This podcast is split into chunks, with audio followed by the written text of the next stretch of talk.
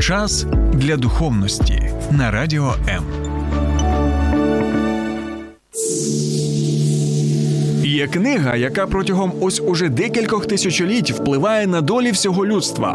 Можливо, настав твій час. Програма сторінками Біблії з теологом Сергієм Наколом щодня о 12 на радіо М.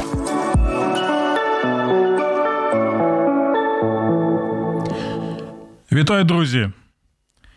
Огидніше і мерзенніше за окупантів, за агресорів, мабуть, можуть бути ті, хто вдягнений в вишиванку, хто нібито патріот своєї країни, хто нібито займає державну посаду, але в той же час набиває свої кишені тим, що обкрадає власний народ, обкрадає власну державу. І, на жаль, ми можемо побачити в стрічках новин велику кількість так, тих, хто посідає якусь е, посаду, так, в РТЦК, наприклад. А от, тобто в військоматі або посаду там якусь державну, так, суспільну, і ми знаємо, що ця людина була викрита, викрита на корупції. Ну і звичайно, ну. Свічку ми не тримали разом з вами, так але наш досвід е, все ж таки показує, що це лише краплина, на жаль, в морі. Що можемо сказати, ловлять одних, так, е, таких маленьких. Е, рибок, можна сказати, а багато ще ось цих хижаків, акул, ще які займають високі посади, не можуть бути схоблитими за різних причин. І, звичайно, знаєте, коли. Отримуєш повідомлення, як наші захисники і наші захисниці. От е, вчора дізнався, що ще одна наша захисниця Юлія Е, Шевченка загинула, так, залишився у неї наречений. Е, ну, це це доволі неприємно. Одні гинуть, одні віддають життя, а інші набивають мерзенно свої кишені. І ось у нас, звичайно, питання, що робити з такими людьми. Ну, у нас є, звичайно, закон України, і потрібно його застосовувати, і, звичайно, застосовувати до всіх без будь-яких там е, упереджень. Хоча знову досвід наш життєвий показує, що це не так. І знаєте, в той же час ми дізнаємося про багато людей, які також були посадовцями державним на державних посадах, держслужбовцями, наприклад, або е, також е, пересічні люди, які почали що робити? Почали працювати на окупантів, стали колаборантами. Це також е, викликає огиду, це викликає, звичайно, такі е, відчуття доволі неприємні. Я стримую себе, тому що ж я розумію, що я ведучий програми сторінками Біблії, але як люди, ми один одного, звичайно, розуміємо.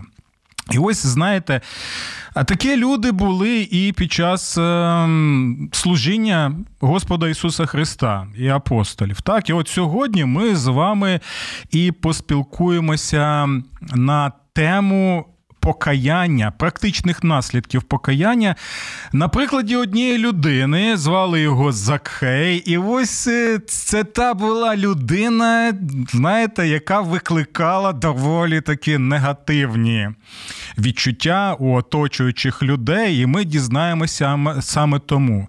А ще ми побачимо, друзі. А, що дійсно може відбутися з людиною, так, яка з одного боку обкрадає свій народ, такий, знаєте, хитро зроблений, можна сказати. І не він один такий був, як тоді були хитро зроблені, так і зараз є.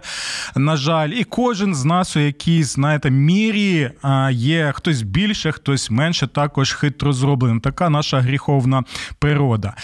І ми побачимо, друзі, що ж означає справжнє навернення до Бога, справжнє каяття, навіть якщо ти знаходишся саме в такому становищі, навіть тоді, коли ти займаєш таку посаду, чи є взагалі надія для таких людей, так? І якщо і є, чи звільняє їх це від їхньої відповідальності, і які саме наслідки їх навернення? Чи можна сказати, що покаяння це виключно слова? Або коли я прийшов, поставив свічку, або, знаєте, задонатив на храм, на будівництво храму, чи цього вистачить в очах Бога і в очах оточуючих? Чи є конкретні кроки, які потрібно робити для того, щоб твоє покаяння, твоє навернення до Бога було дійсно справжнім? І я сподіваюся, що ті з нас, хто можливо чує зараз ці слова, ви почнете ці кроки так і усвідомлювати, і реалізувати у власному житті, і брати приклад у цьому саме Закхея.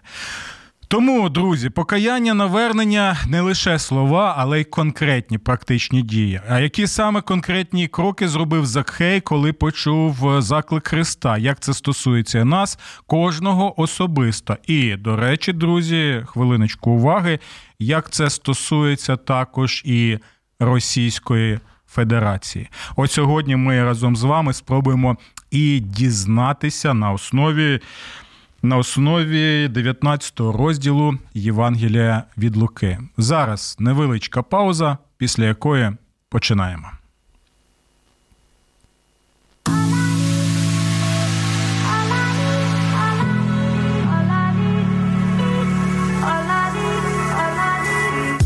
Долучайся до Радіо М у соціальних мережах: YouTube канал, Facebook сторінка, TikTok, Радіо М, Телеграм, Інстаграм, Радіо М.Ю.А. а також наш сайт radio.m.ua. Радіо М це все, що тобі потрібно.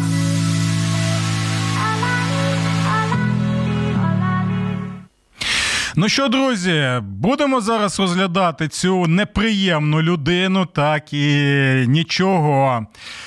Е, окрім огиди, так е, негативних е, відчуттів він не викликав у оточуючих людей, особливо у бідних і пригноблених людей, які працювали зранку до вечора, хоч щоб знаєте, заробити хоч якусь копійчину в тих соціально-економічних умовах, які склалися саме за часів Господа Ісуса Христа. І тому в 19 розділі Євангелія від Луки ми читаємо доволі цікаву історію саме про таку людину людину.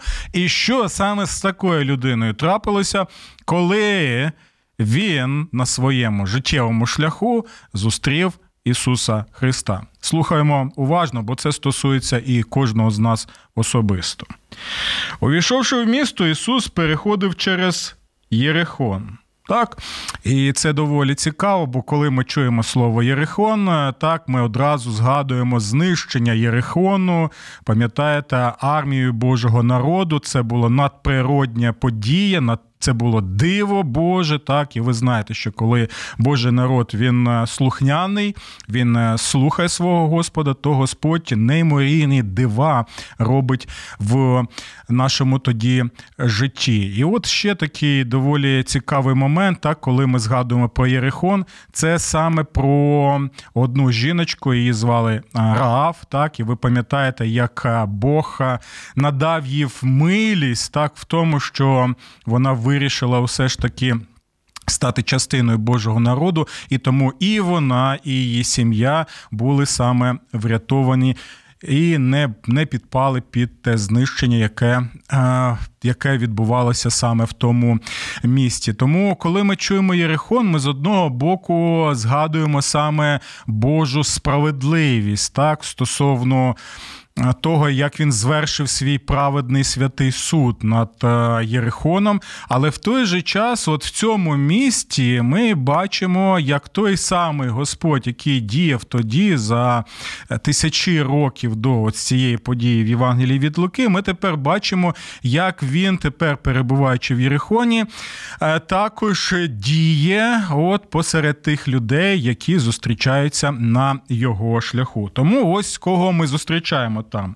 І ось чоловік, якого звали Закхей, це був старший над митниками, і був він багатий. Тобто ми можемо побачити, що це був не просто, знаєте, пересічний митник, а це був ем, керівник, так, можна сказати, ось цієї вертикалі, яка там була, так, і що це означало? Це означало наступне. Ми ж пам'ятаємо, що Ізраїль знаходився під римською окупацією, і, звичайно, там е, діяли закони Римської імперії, так, от як зараз, наприклад, в окупованому тимчасово Маріуполі, так діють закони окупанта, тобто е, Російської Федерації, держави-агресорки. От щоб ви трошечки могли краще розуміти той контекст. І ось ця людина, вона саме була не просто митником, яка збирала податки з людей, і яким чином вона збирала.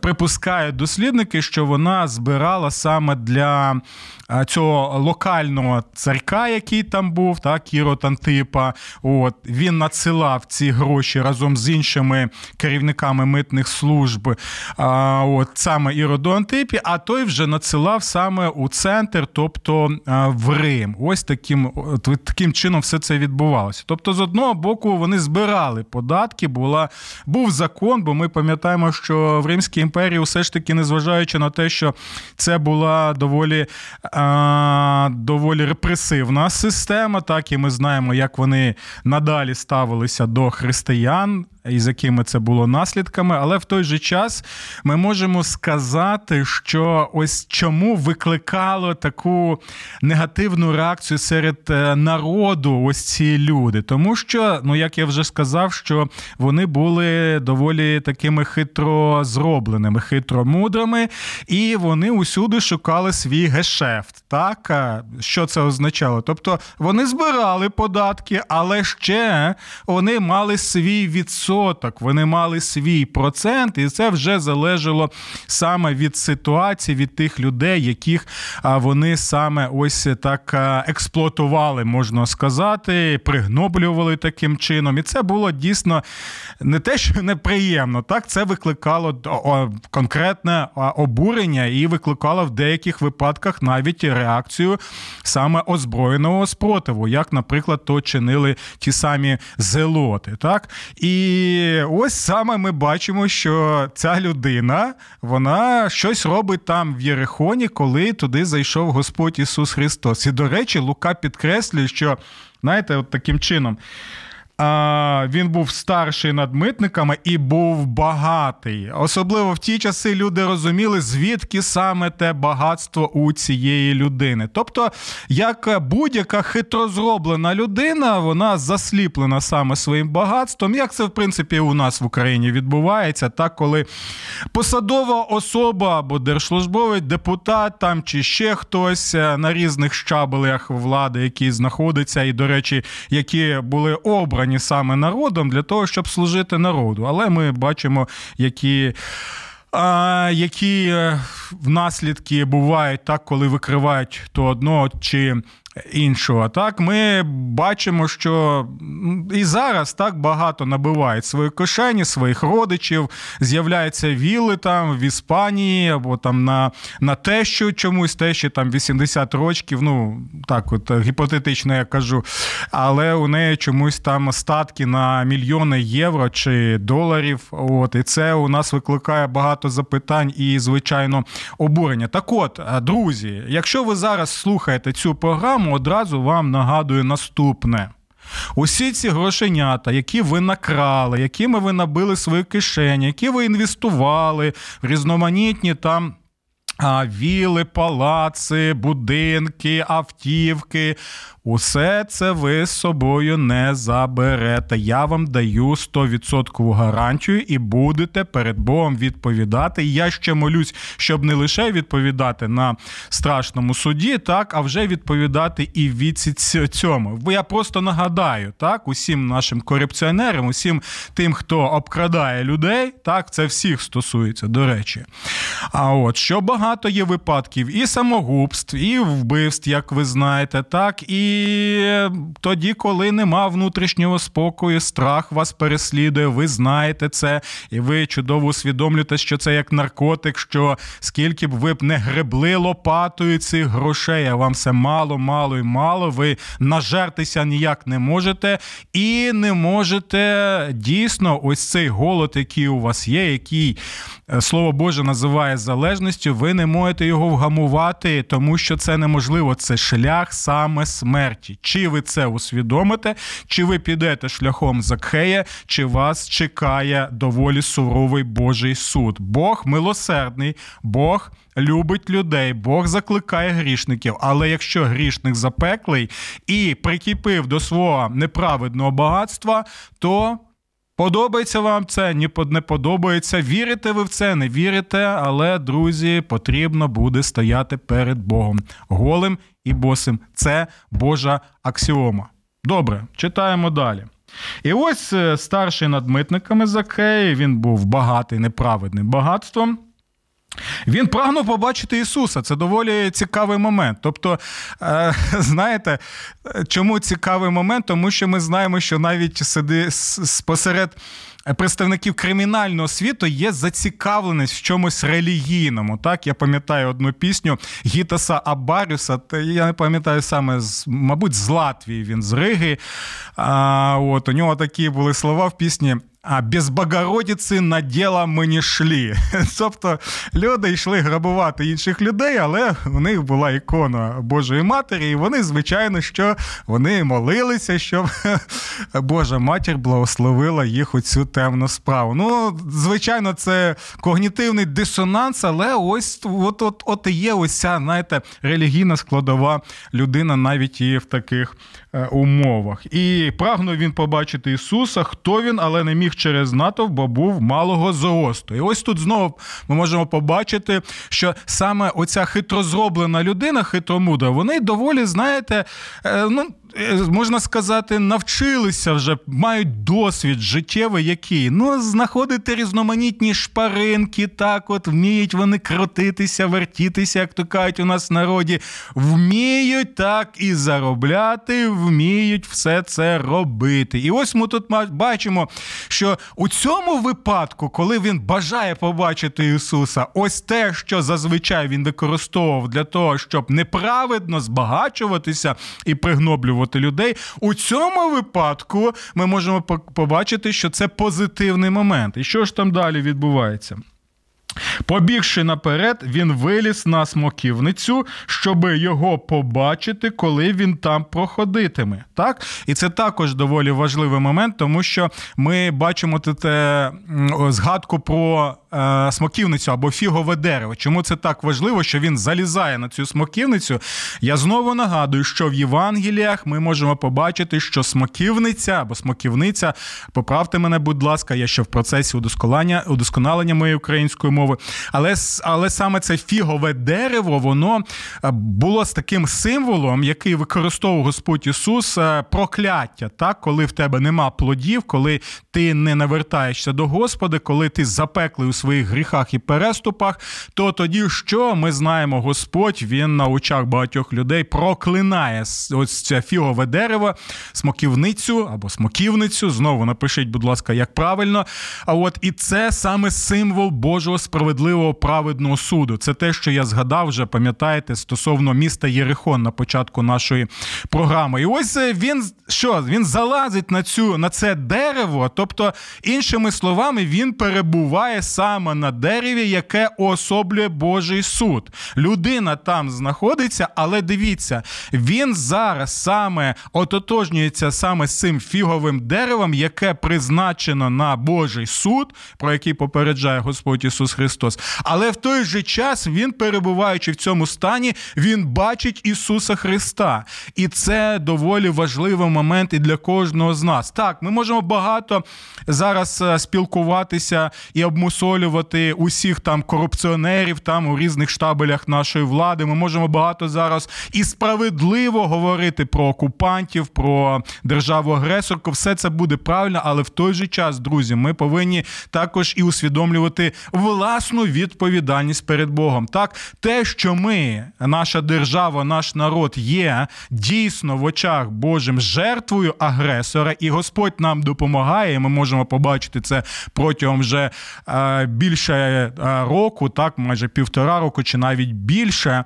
Оце не звільняє нас від власної відповідальності за своє життя перед Богом. І нам потрібно тоді поставити собі запитання: так що я роблю, коли на моєму шляху життєвому я бачу, як йде Ісус, і як Ісус особисто до мене звертається. Ви можете запитати, ну де ж Ісус особисто до мене звертається? Так?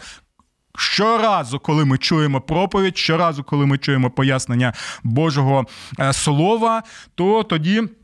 Ми можемо сказати, що Бог промовляє до нас. Щоразу, коли ми читаємо Біблію, так ми бачимо, що Господь промовляє до нас і звертається, щоб ми навернулися до нього від наших шляхів, які можуть бути неправедними і грішними. Так, е, смоківниця Пише Наталя Чурі, дякую вам, смоківниця. Тепер буду правильно вимовляти це слово. От бачите, це тоді, коли у нас дійсно є така взаємодія е, наживо в онлайні. Я вам доволі вдячний, завжди відкритий для конструктивної критики від вас.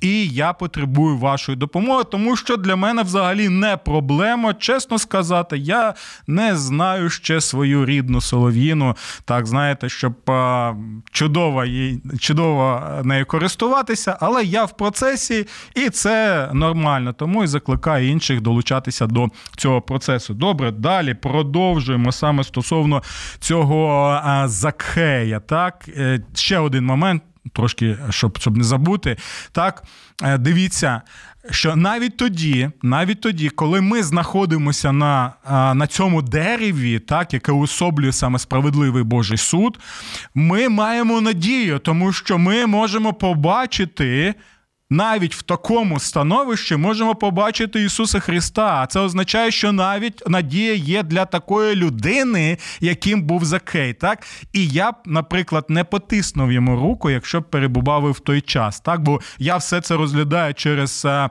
свій вже власний досвід, ось перебування в війні, перебування в нашій країні. Думаю, що ми зрозуміємо один одного в цьому питанні. Але надія є. Якщо ви можете подумати, а я настільки настільки грішна, я настільки грішник. От я вже я вже став цією ці, ці фіговим деревом, так, яке призначено на Божий суд. Нема мені жодної, жодного прощення. Ні. Є, є надія, друзі, пам'ятайте про це, але є й практичні кроки, які потрібно нам саме з вами зробити. Кожний в своєму контексті життєвому, в життєвих своїх обставинах. Пам'ятаєте, що навіть розбійник, коли був на хресті, так один з двох, він побачив перед собою Ісуса Христа, і якщо один просто з них.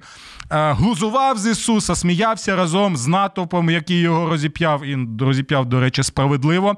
Але інший бачив перед собою Спасителя. І навіть така людина вона отримує Боже прощення і гарантію від самого Ісуса Христа, що сьогодні ти будеш зі мною в раю. Пам'ятайте про цей момент. Бог справедливий. 100%, праведний 100%, суворий до гріха 100%, але в той же час милосердний, в той же час він любить людства. Не вірите? Подивіться на Ісуса Христа на Христі. Це є прояв і гарантія Божої любові саме до людства. Друзі, я знову і знову підкреслюю: надія для нас є, але є конкретний тоді.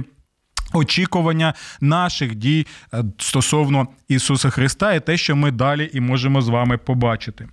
Прийшовши на те місце, Ісус поглянув, побачив Закхея і звернувся до нього як Господь звертається через Боже Слово і до кожного з нас особисто, і звертається до представників влади, і звертається до очільника Російської Федерації, держави-агресорки, і до всієї його системи, яку він створив, яка є втіленням саме системи не Божої, так, не системи Божого царства, а диявола сатани. Так, і про це ми також повинні казати. Добре, і звернувся до нього. Закхею, негайно злізай, бо сьогодні потрібно мені бути в твоєму домі. Ви почули ці слова? Тобто Ісус каже: Ти перебуваєш на цьому дереві, яке є символом Божого суду. Ти зараз знаходишся саме на цьому дереві, яке перебуває, як ми бачимо там в інших текстах е, Євангелії, так перебуває під Божим справедливим прокляттям. І якщо ти не залізеш звідти, ти так і там залишишся. Це стосується усіх нас. Чи ми будемо перебувати просто на смоківниці? Так, я правильно сказав? Смоків, Смоківниці, на смоківниці. А, от, І дивитися, он там є Ісус, он він щось каже, але я буду так, от, бо я тут моя зона комфорту, я мені я не можу інакше. Так, я заліз сюди, але мені якось вже страшно злізти звідти. Ні, Ісус каже: злізай, все, бо я сьогодні буду в твоєму домі.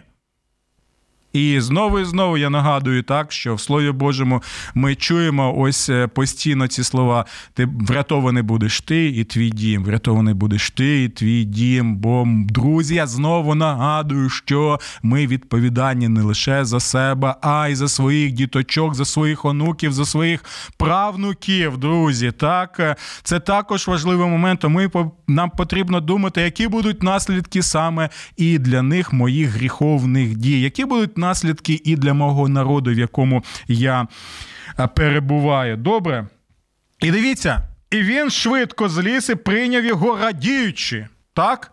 Конкретні дії вже відбуваються. Тобто, перше, це бажання побачити Ісуса, але цього замало. Так е, можна бути спостерігачем, е, дивитися, що робить Ісус, навіть аплодувати, але бути осторонь. Так е, або дійсно, коли Ісус особисто до тебе звертається, ти можеш дійсно що послухати його, і це перші кроки, які робить Закей, навіть в такому становищі, в якому він перебуває. А всі, побачивши це, нарікали, кажучи, навіщо зайшов він, щоб зупинитися в грішної людини? Це ну з одного боку, це справедливо. Можливо, б і я навіть такі слова сказав, так? Бо дійсно це була грішна людина. Ну і ми знаємо, що грішником в ті часи е, називали, ну, в принципі, в принципі, е, митник і грішник це були синоніми. В якомусь сенсі це є також і і в нас. Так? Тобто мається на увазі, ну, всі усвідомлено, що усі грішники. Мається на увазі, що тоді, коли життя людини, знаєте, вже так повноформатно, повноцінно втілює саме грішний спосіб життя. Як казала моя вчителька української мови е, в моїй е, школі, що такий калірований жук, оце калірований грішник. І дивіться, це доволі такий е, цікавий момент, на який ми можемо звернути увагу. Так, що так, ти можеш бути такою людиною, але Ісус може. Може прийти і в твій дім, але тут доволі цікавий момент. Ісус приходив не для того, щоб просто стати одним з грішників і просто, знаєте, там тусити на. Е, на їх якихось там е, вечеринках тощо ні. А він приходив для того, щоб його слухали. Оце важливий момент. Він перебував серед грішників, митників, е, повій, як самі люди казали. Але чому саме? Тому що ось цей контингент він бажав слухати Ісуса. Оце важливий момент. І ми знаємо, і це ми можемо побачити в житті багатьох з тих, хто слухав Ісуса Христа. Звичайно, не всі навернулися. Звичайно, одним було просто поцікаво, і на цьому все завершилося. Але інші, як Захей, ми бачимо, що ситуація трошечки інша. І що ж ми там далі бачимо? Встав Захей і сказав Господу. І це важливий момент. Дивіться. Встав Закхей і сказав Господу. Ось, Господи, даю бідним половини свого майна, і якщо кого чим скридив, повертаю вчетверо.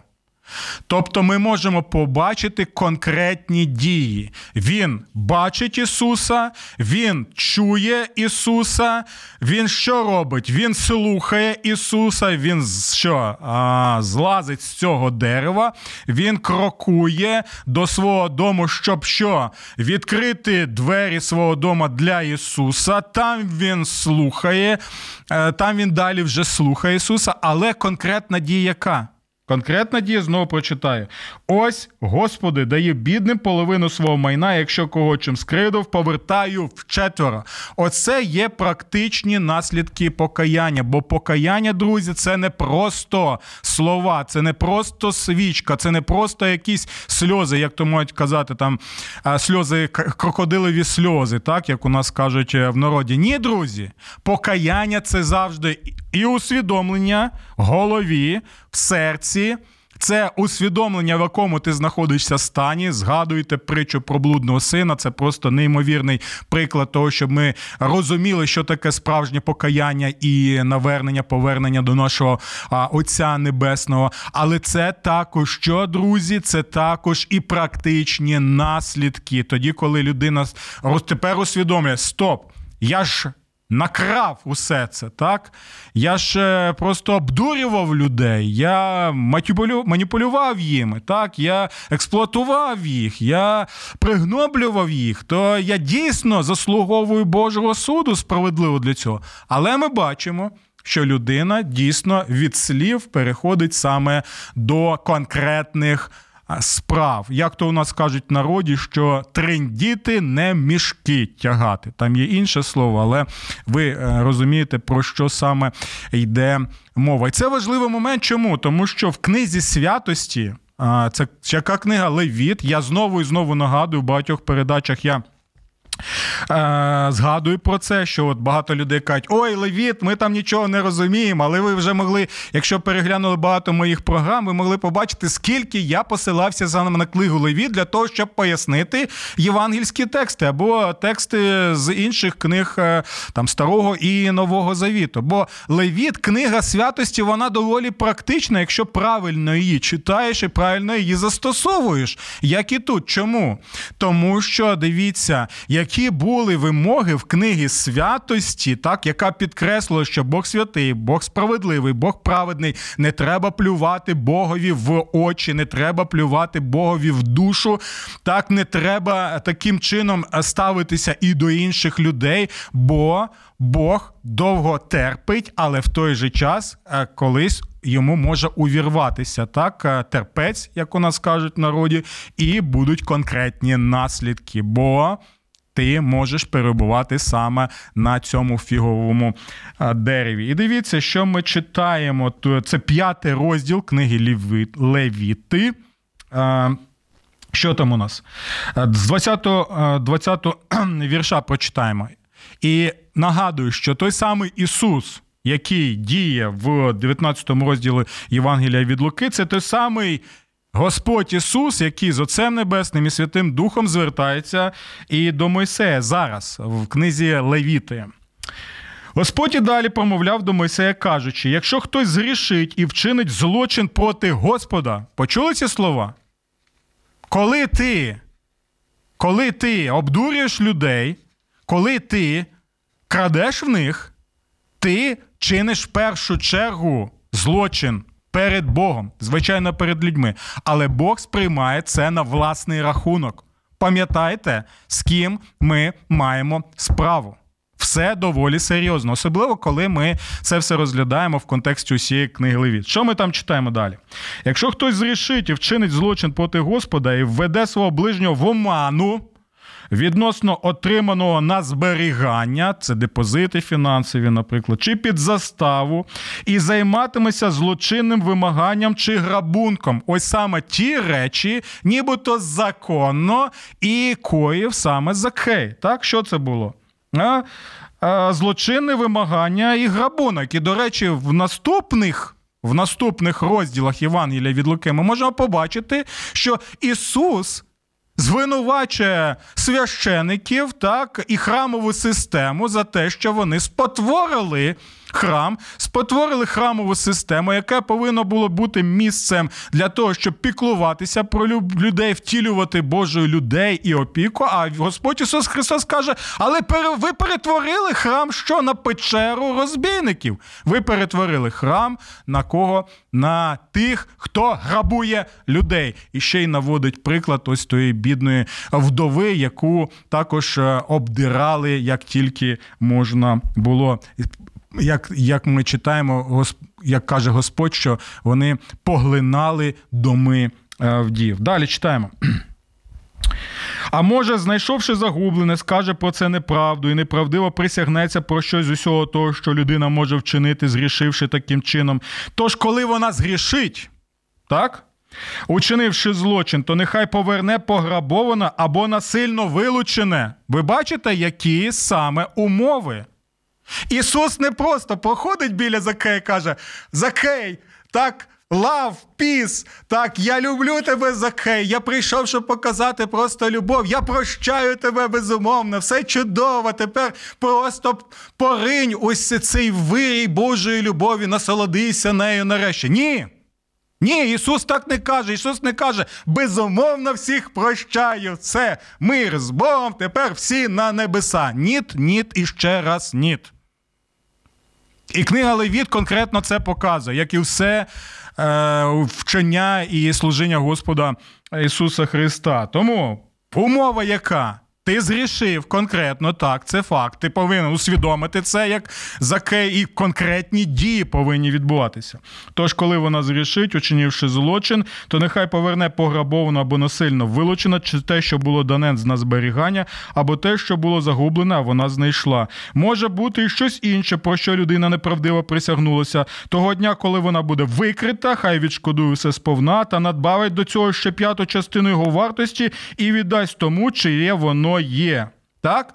І ми бачимо, що Закей навіть більше робить, коли а, зустрічається з Господом Ісусом Христом. Оце і є практичні наслідки, так, які можуть бути і в нас, і а, в нашому житті. Там різноманітні можуть бути обставини. Але далі слухайте важливий момент, друзі. Ще один важливий момент. Чому ти саме це робиш?